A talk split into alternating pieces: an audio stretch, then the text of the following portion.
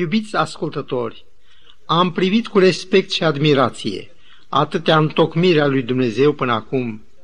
Am trăit uneori noi înșine bucuria pe care a gustat-o Moise când Domnul i-a spus: voi face să treacă pe dinaintea ta toată bunătatea mea. Exodul treizeci și trei cu nouăsprezece, traducerea franceză.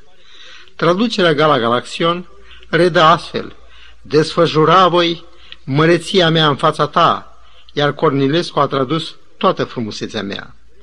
M-am întrebat de multe ori ce a reprezentat acel moment al întâlnirii lui Moise cu Dumnezeu, acea trecere pe dinaintea ochilor lui, a toată bunătatea lui Dumnezeu, desfășurarea măreții, frumuseții și dragostei lui, ca o favoare față de cel ce voia să-l cunoască mai de aproape. Întâlnirea Creatorului cu ființa creată de el pune în lumină atât dragostea cât și interesul lui pentru om. Ne putem întreba de asemenea: declarația voi face să treacă pe dinaintea ta toată bunătatea mea, sau în termenii celorlalte traduceri, slava mea și toată frumusețea mea, se mărginesc la acel moment din viața lui Moise, sau trebuie să privim bunătatea și măreția lui Dumnezeu în intervențiile lui sublime și înfricoșate în favoarea copiilor lui? Deuteronomul unu cu treizeci și unu spune în privința aceasta: în pustie ai văzut că Domnul Dumnezeul tău te-a purtat cum poartă un om pe fiul său, pe tot drumul pe care l-ați făcut până la sosirea voastră în locul acesta. Iar versetul anterior vorbește despre călăuzirea Domnului în continuare. Domnul Dumnezeul vostru, care merge înaintea voastră, se va lupta El însuși pentru voi. În studiul nostru de azi vrem să vedem noi înșine toată bunătatea lui Dumnezeu dată pe față în chipul minunat în care conduce personal sau prin oameni aleși de El biserica lui de pe pământ. Mântuitorul însuși ne-a asigurat de permanenta lui rămânere cu noi. Iată, eu sunt cu voi în toate zilele, până la sfârșitul veacului, sau, cum spun alte traduceri, până la sfârșitul lumii. Sunt situații în viața unui om sau a obștii Domnului când totul atârnă de un sfat. În întâi Samuel, capitolul treizeci, ni se istorisește că în timpul absenței lui David, amaleciții au năvălit în Țiclag. Când David și oamenii lui au ajuns în cetate, ea era arsă și nevestele, fiii și fiicele lor fuseseră luate prinse. David a fost în mare strâmtorare, căci poporul vorbea să-l ucidă cu pietre, pentru că toți erau amărâți din pricina fiilor și fetelor lui. Stă scris la versetul opt că David a întrebat pe Domnul: să urmăresc oastea aceasta? Și Domnul i-a răspuns: urmărește-o, căci o vei ajunge și vei izbăvi totul. Cu cât elan a pornit el în urmărirea vrăjmașului! Providențial, în drumul lor au dat peste un om care din pricina bolii fusese abandonat de un amalecit. După ce i-au dat să mănânce și i-au dat asigurarea că îl vor ocroti, el a dus acolo unde se afla această oaste. David a învins-o și a adus totul înapoi. Sfintele Scripturi abundă în exemple în care Dumnezeu intervine în chip minunat. În a doua Împărați, capitolul șase, versetul unsprezece și doisprezece, ni se istorisește că împăratul Siriei era în război cu Israel, dar era foarte tulburat că împăratul lui Israel părea că știe mai dinainte toate manevrele lui strategice. Atunci el a strâns pe sfetnicii lui și a întrebat: care din voi este de partea împăratului lui Israel? Unul din ei a răspuns: nimeni, împărate. Dar prorocul Elisei, care este în Israel, spune împăratului lui Israel cuvintele pe care le rostești în odaia ta de culcare. Vă dați seama ce a însemnat prezența unui profet, unealta prin care Dumnezeu îi ajuta? De atâtea ori împărații lui Iuda și Israel au fost sfătuiți de profeții Domnului în momentele lor de cumpănă. Pe vremea lui Iosafat, împăratul lui Iuda, Oși vrăjmași au invadat țara și situația era în adevăr disperată. În a doua cronici douăzeci cu trei spune că în spaima sa Iosafat și-a îndreptat fața să caute pe Domnul și a chemat tot poporul țării la rugăciune. Iată un fragment de rugăciunea lui. Doamne Dumnezeu părinților noștri, nu ești Tu Dumnezeu în ceruri și nu stăpânești Tu peste toate împărățiile neamurilor? Oare n-ai Tu în mână tăria și puterea, așa că nimeni nu ți se poate împotrivi? Trecutul lor era o mărturie grăitoare de chipul în care s-a îngrijit Dumnezeu de ei. Țara în care ei locuiau era o moștenire pe care le-a dat-o El.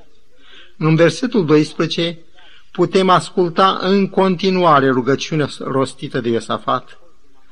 O, Dumnezeul nostru, nu-i vei judeca Tu pe ei, căci noi suntem fără putere înaintea acestei mari mulțimi care înaintează împotriva noastră și nu știm ce să facem, dar ochii noștri sunt îndreptați spre Tine.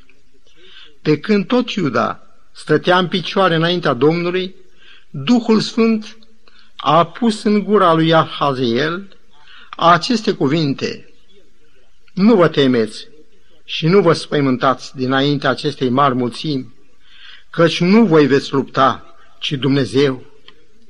Sunt vrednice de subliniat aceste cuvinte ale lui Iosafat adresate poporului.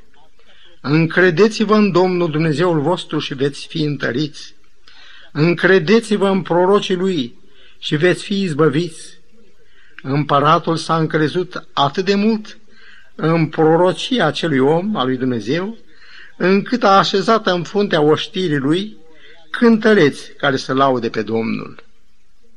Raportul biblic spune că atunci când au început cântările de laudă, Domnul a adus o așa confuzie în rândurile acelor armate vrăjmașe aliate, încât s-au luptat între ele și s-au nimicit unii pe alții. Iahazeel a fost gura prin care a vorbit Dumnezeu în acel timp deosebit.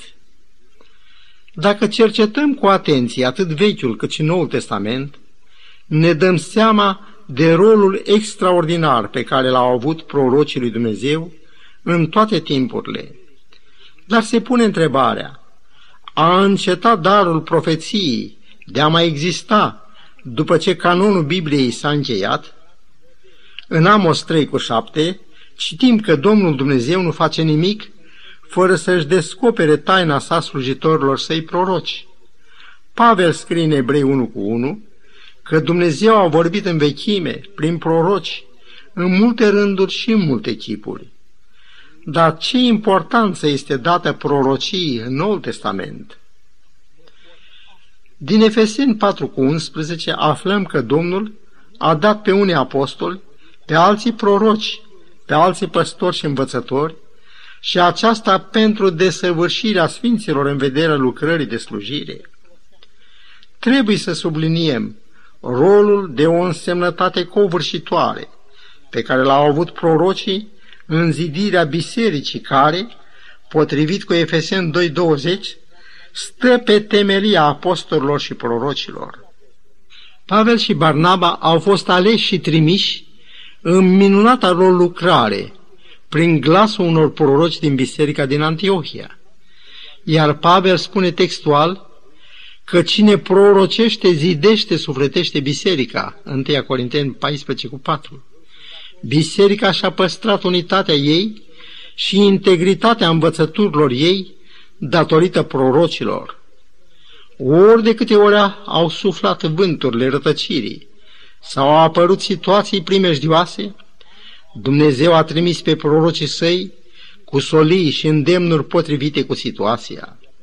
Astfel, în Faptele Apostolilor unsprezece cu douăzeci și opt, ni se istorisește că un proroc numit Agab a vestit prin Duhul Sfânt o foamete mare în toată lumea. Prorocia și-a avut împlinirea ei în zilele împăratului Claudiu. Desigur, acea foamete mare în toată lumea, vestită mai dinainte, a dat prilej copiilor lui Dumnezeu să facă asemenea lui Iosif pregătiri în vederea preîntâmpinării dezastrului. Așa cum știm, prin Iosif, acest om minunat, Dumnezeu a salvat Egiptul și toate țările de pe împrejur de la pieire. Ne putem întreba însă, când Iosif a început să construiască acele uriașe magazii, nu se știa oare pentru ce erau construite? Iosif a preluat sub formă de impozit o cincime din rodnicia anilor de belșug și s-a strâns atâta grâu că au încetat să-l mai măsoare. Dar ce s-a făcut cu restul de recoltă? Ce s-ar fi întâmplat dacă producătorii ar fi luat măsuri să păstreze și ei o cincime măcar? Gândiți-vă căci cu acea cincime strânsă de Iosif a trăit tot Egiptul și au fost salvate de la peire și popoarele de prin prejur. Dar ei n-au luat aminte la descoperirea lui Dumnezeu cu privire la cele ce aveau să se întâmple. Cât de scump au plătit nesocotirea avertizărilor lui Dumnezeu. Au dat tot aurul și argintul pe care l-aveau, au dat apoi vitele, pământurile lor și în urmă au venit să se vândă ca rob lui Faraon. Iată unde a dus nepăsarea față de vestirea făcută de Dumnezeu prin slujitorul său Iosif. Cât de expresive apar în împrejurarea aceasta cuvintele deja amintite a lui Iosafat: încredeți-vă în Domnul și în prorocii lui și veți izbuti. În Iov treizeci și trei cu paisprezece scrie că Dumnezeu vorbește când într-un fel, când într-altul, dar omul nu ia seama. Ca ilustrare a acestei neluări în seamă ale avertizărilor lui Dumnezeu, aș vrea să vă gândiți la asedierea Ierusalimului, în care locuitorii lui au pierit prin foamete, foc și sabie. Și cine poate da cifra exactă a acelora care au pierit în acest cataclism? Vă rog să vă amintiți că am citit că Domnul nu face nimic fără să descopere taina sa robilor săi proroci. În cazul Ierusalimului, însuși Mântuitorul le-a vestit mai dinainte dezastrul care avea să vină. Ascultați, vă rog, prorocia și sfatul dat de el. Citesc în Luca douăzeci și unu, de la versetul douăzeci. Când veți vedea Ierusalimul înconjurat de oști, să știți că atunci pustiirea lui este aproape. Atunci cei din Iudeia să fugă la munți, cei din mijlocul Ierusalimului să iasă afară din el și cei de prin ogoare să nu intre în el. Istoricii vremii spun că niciun creștin nu a pierit în asediu pentru că ei au luat aminte la avertizările Domnului. Nu credeți că nenorocirea aceasta este o ilustrare a marelui dezastru general despre care scrie cuvântul lui Dumnezeu că va avea loc în ziua de apoi a mâniei, când locuitorii pământului vor pieri ca niște muște? În Apocalips nouăsprezece, începând cu versetul șaptesprezece, citim că păsările cerului sunt chemate să mănânce carnea împăraților, carnea capitanilor, carnea celor viteși și carnea a tot felul de oameni, slobăți și robi, mici și mari.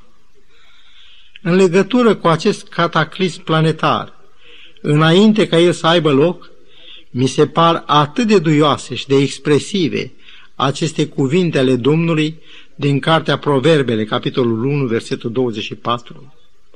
Eu chem și voi vă împotriviți, amintind mâna și nimeni nu ia seama. Apostolul Pavel spune la începutul epistolei sale către evrei că Dumnezeu a vorbit în vechime prin proroci, în multe rânduri și în multe chipuri, dar s-a încheiat cu aceasta calea aleasă de Dumnezeu de a vorbi în continuare prin proroci. O furtună nemiloasă stă în fața noastră. Oamenii își vor da sufletul de groază la auzul urletului mării și al valurilor ei. Sfintele Scripturi vorbesc despre un timp de strâmtorare pentru poporul lui Dumnezeu. Va fi oare lipsită generația sfârșitului de călăuzire divină, tocmai în niște împrejurări și timpuri cum n-au mai fost, prorocul David spunea: Duhul Domnului vorbește prin mine și cuvântul lui este pe limba mea. Mântuitorul a spus în Ioan șaisprezece treisprezece că atunci când va veni Mângâietorul, are să vă călăuzească în tot adevărul și vă va descoperi lucrurile viitoare. Așadar stăm în fața unor lucrări ale Duhului Sfânt, care va interveni cu o putere și în proporții nebănuite. Apostolul Pavel a spus în întâia Tesaloniceni, capitolul cinci, nu stingeți Duhul, nu disprețuiți prorociile. În Matei douăzeci și patru unsprezece, Mântuitorul a zis că se vor scula mulți proroci mincinoși și versetul douăzeci și patru spune că vor face semne mari și minuni până acolo să înșele, dacă va fi cu putință, chiar pe cei aleși. Dacă suntem puși în gardă cu privire la prorocii mincinoși, ei de la sine înțeles că vor fi și proroci adevărați, căci alminte Domnul ar fi spus pur și simplu: feriți-vă de toți cei ce pretind că sunt proroci. Prorocul Ioel a vestit o vădire deosebită a darului profeției în zilele din urmă, chiar înainte de a veni ziua cea înfricoșată a Domnului, adică cea de-a doua venire glorioasă a Domnului Hristos. Iată ce stă scris în capitolul cinci, versetul douăzeci și opt. După aceea, voi turna Duhul meu peste orice făptură. Fiii și fiicele voastre vor proroci, bătrânii voștri vor visa visuri și tinerii vor avea vedenii. Apostolul Petru citează prorocia lui Ioel în Faptele Apostolilor doi cu șaptesprezece, dar cu precizarea: în zilele din urmă voi turna Duhul meu peste orice făptură, feciorii și fetele voastre vor proroci. În versetul douăzeci, el citează pasajul din Ioel doi cu trei, practic cuvânt cu cuvânt. Soarele se va preface în întuneric și luna în sânge, înainte ca să vină ziua Domnului, ziua aceea mare și strălucită. Sunt trei argumente pe care ne bazăm atunci când aplicăm profeția aceasta la vremea sfârșitului. Întâi, Petru introduce vedenia lui Ioel, așa cum am auzit, cu cuvintele: în zile de pe urmă. Al doilea, soarele se va preface în întuneric și luna în sânge, și acestea vor avea loc, al treilea argument, înainte ca să vină ziua Domnului, ziua aceea mare și înfricoșată. Cartea Apocalipsa, șase cu doisprezece, ale cărei scriere apar cel puțin șase decenii mai târziu față de cuvântarea lui Petru, din ziua cincizecimii, redă ca un eveniment viitor întunecarea soarelui și citez: soarele s-a făcut negru ca un sac de păr și luna s-a făcut toată ca sângele. Întunecimea de soare a avut loc la nouăsprezece mai o mie șapte sute optzeci și oamenii de știință nu i-au găsit nicio explicație. Am insistat în adins asupra acestor lucruri, tocmai pentru ca să înțelegem că Duhul prorociei se va manifesta cu intensitatea amintită în zilele sfârșitului. Vă întrebați poate de ce a rânduit Dumnezeu ca Duhului cel Sfânt să intervină cu așa tărie. În Apocalipsa doisprezece cu șaptesprezece scrie: și balaurul mâniat pe femeie s-a dus să facă război cu rămășița seminței ei, care păzesc poruncile lui Dumnezeu și țin mărturia lui Iisus Hristos. Capitolul doisprezece din Apocalipsa vorbește despre două mari persecuții. Versetul șase și paisprezece vorbesc despre lunga persecuție de o mie două sute șaizeci de ani, care a avut loc între anii cinci sute treizeci și opt și o mie șapte sute nouăzeci și opt, iar cea de-a doua persecuție este îndreptată împotriva celor care păzesc poruncile lui Dumnezeu și țin mărturia lui Isus. Și aceasta stă în fața noastră. Apocalips treisprezece cu cincisprezece vorbește despre icoana fiarei. Ea are să vorbească și să facă să fie omorâți toți cei ce nu se vor închina acestei icoane a fiarei. Așa cum s-a explicat altădată, icoana fiarei sau semnul fiarei este sabatul cel fals, care, potrivit profeției, va fi impus în același fel ca toate rătăcirile impuse de papalitate în vremurile trecute, cu pedepse până la ardere pe rug. Acel scurt război de exterminare va fi dus împotriva păzitorilor poruncilor lui Dumnezeu. Desigur, porunca a patra, care vorbește de ziua a șaptea ca zi de odihnă, stă în fățișe contrazicere cu ziua de odihnă impusă de fiară ca un semn al ei. Domnul a spus în Ezechiel douăzeci cu douăzeci, sfințiți sabatele mele, că cele sunt un semn între mine și voi, ca să știți că eu sunt Domnul Dumnezeul vostru. În lupta lui, Balaurul vrea să șteargă semnul sabatului zilei a șaptea, numit de Dumnezeu semn între el și poporul lui, și să-l înlocuiască cu semnul fiarei, care este tot o zi. Dar să revenim la duhul prorociei. Prorocul Osea face această edificatoare declarație în capitolul doisprezece, versetul treisprezece. Printr-un proroc a scos Domnul pe Israel din Egipt și printr-un proroc a fost păzit Israel. Și dacă mișcarea exodului din Egipt spre Canaan, țara făgăduită, s-a realizat printr-un proroc, este învederat că trebuie să găsim acest dar al conducerii profetice la cei care sunt angajați în exodul final din planeta Pământ, atât de mânjită de păcat, spre slăvita și mult așteptata împărăție a cerurilor. În studiul nostru viitor vom cerceta în continuare despre duhul prorociei în Biserica Rămășiței. Scump prieteni, din dragoste pentru dumneavoastră Hristos a părăsit cerul și a murit pe cruce pentru mântuirea dumneavoastră. Domnul vă invită azi, cât mai e har, să veniți la El.